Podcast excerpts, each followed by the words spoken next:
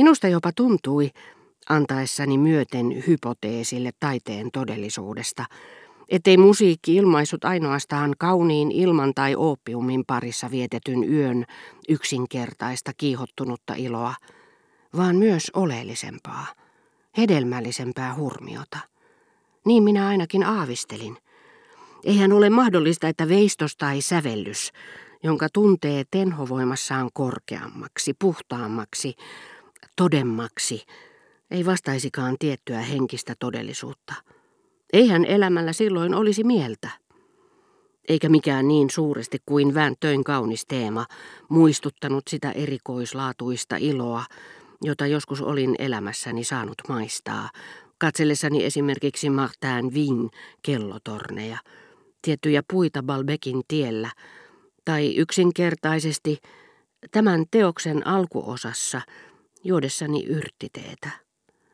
Niin kuin tämä yrtitee, ne lukemattomat valovaikutelmat, heleä hälinä, pauhaavat värit, jotka vään töi lähetti maailmasta, missä sävelsi, kuljettivat mielikuvitukseni edessä hellittämättä, mutta niin nopeasti, ettei se saanut vangituksi sitä, jotakin, mitä voisin verrata kurjen polven tuoksuvaan silkkiin.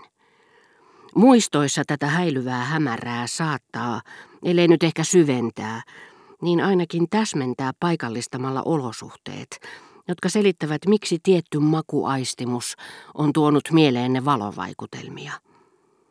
Vään töin luoma häälyvyys sitä vastoin ei johdukaan muistosta. Se on vaikutelma, niin kuin Martin Vin kellotornien synnyttämä. Hänen musiikkinsa kurjenpolven tuoksuun ei konkreettinen selitys sovi. Sille pitäisi löytää syvällinen vastine, tuntematon ja värikäs juhla, jonka irrallisia osia, siruja, tulipunaisine särmineen, hänen sävellyksensä muistuttavat. Malli, jonka mukaan hän kuuli ja sinkosi itsestään sisimmästään maailmankaikkeuteen.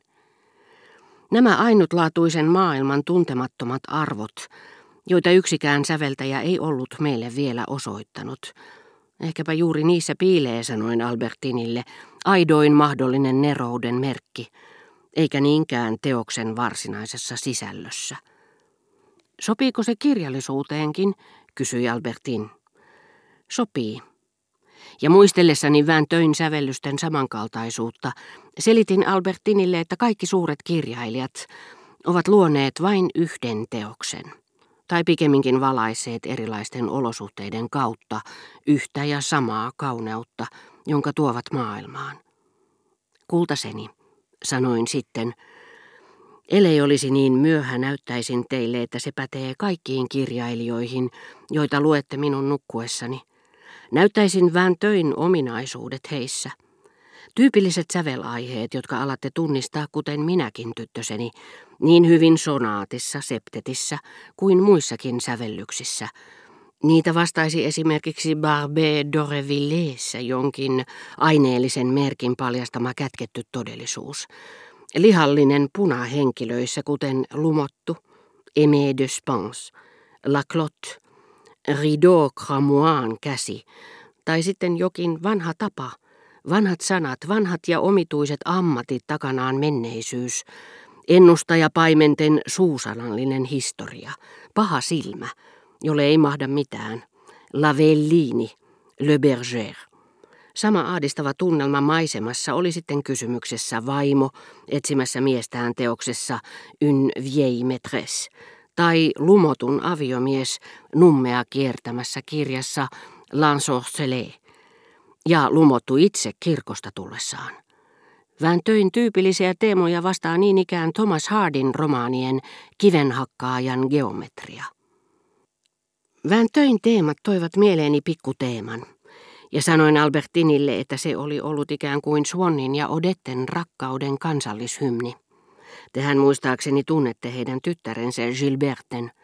Te moititte hänen käytöstään. Eikö hän peräti pyrkinyt suhteeseen kanssanne? Hän on puhunut minulle teistä. No, koska hänen vanhempansa lähettivät hakemaan häntä vaunuilla koulusta, kun oli liian ruma ilma, niin hän otti minut kai kerran mukaansa ja suuteli minua. Sanoi Albertin hetken kuluttua ja nauroi, Ikään kuin se olisi ollut huvittavakin tunnustus. Hän kysyi minulta äkki arvaamatta, pidinkö naisista. Mutta jos hän vain hatarasti muisti Gilberten saattaneen hänet, niin kuinka hän saattoi noin tarkkaan toistaa Gilberten omituisen kysymyksen? Enkä käsitä, mikä kumma minut sai häntä narraamaan, niin että vastasin myöntävästi. Tuntui siltä, kuin Albertin pelkäisi Gilberten kertoneen sen minulle, eikä halunnut minun toteavan, että hän valehteli. Mutta emme me kyllä tehneet yhtään mitään. Olipa outoa, etteivät he olleet tehneet mitään, vaikka olivat puhuneet luottamuksellisesti ja ennen kaikkea sitä ennen suudelleet toisiaan vaunuissa, Albertinin mukaan. Hän saattoi minua sillä lailla neljä tai viisi kertaa, ehkä vähän useammin siinä kaikki. Minun oli kovin vaikeata olla esittämättä yhtään kysymystä, mutta hillitsin itseni antaakseni sellaisen vaikutelman, ettei tuolla kaikella ollut mitään merkitystä, ja palasin Thomas Hardin kivenhakkaajiin. Kai te muistatte Jude maineettomassa ja huomasitte rakastajattaressa kivilohkareet, jotka isä tuo laivalla saaresta, kerää niitä poikansa ateljeehen, missä niistä tulee veistoksia. Entä sinisessä silmäparissa hautojen yhdensuuntaisuus ja myöskin laivan samansuuntainen linja ja vierekkäiset junavaunut, joissa ovat rakastavaiset ja kuollut nainen? Entä vastaavaisuuskirjoissa rakastettu, missä mies rakastaa kolmea naista, ja sininen silmäpari, missä nainen rakastaa kolmea miestä, ja niin edelleen? Muistatteko kaikki nuo romaanit, jotka ovat ladottavissa päällekkäin kuin kivikkoisen saaren pystyyn kasatut talot? En voi puhua noin vain minuutissa kaikkein suurimmista, mutta Stendaalissa näkisitte, kuinka tietty korkeusvaikutelma liittyy henkiseen elämään. Julien Sorellin vankila Kukkulalla. Torni, johon Fabrice on suljettu. Kellotorni, missä Apotti Blan tutkii astrologiaa ja Fabrice ihailee kaunista näköalaa. Kerroitte nähneenne joitakin Fermeerin tauluja. Tottahan te tajuatte, että ne ovat osia samasta maailmasta, sillä kysymyksessä on aina, oli se luotu miten nerokkaasti tahansa, sama pöytä, sama matto, sama nainen, sama uusi ja ainutlaatuinen kauneus, arvoitus tänä aikakautena, missä mikään ei sitä muistuta, eikä selitä, jos yritätte lähestyä tuota maailmaa aiheitten kautta, sen sijaan että paljastaisitte erikoislaatuisen vaikutelman, jonka väri antaa.